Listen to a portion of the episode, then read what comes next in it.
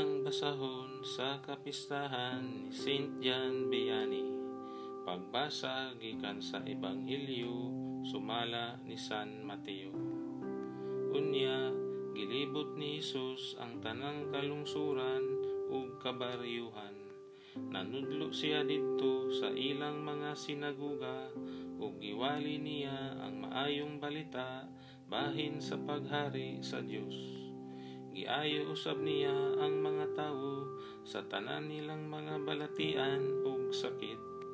Sa pagkakita niya sa daghang mga tawo, naluoy siya kanila kay nagluyaman sila ug walay kadasig. Murag mga karnero nga walay magbalantay. Busa giingnan niya ang iyang mga tinun-an. Daghan ang anihunon apan jutay ra ang mga ngani.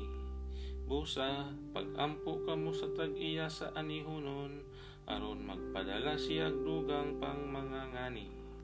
Gitigom ni Hesus ang iyang napulog duha ka tinun-an ug gihatagan niya sila gahom sa paghingilin sa mga daotang espiritu ug sa pag-ayo sa tanang sakit ug balatian.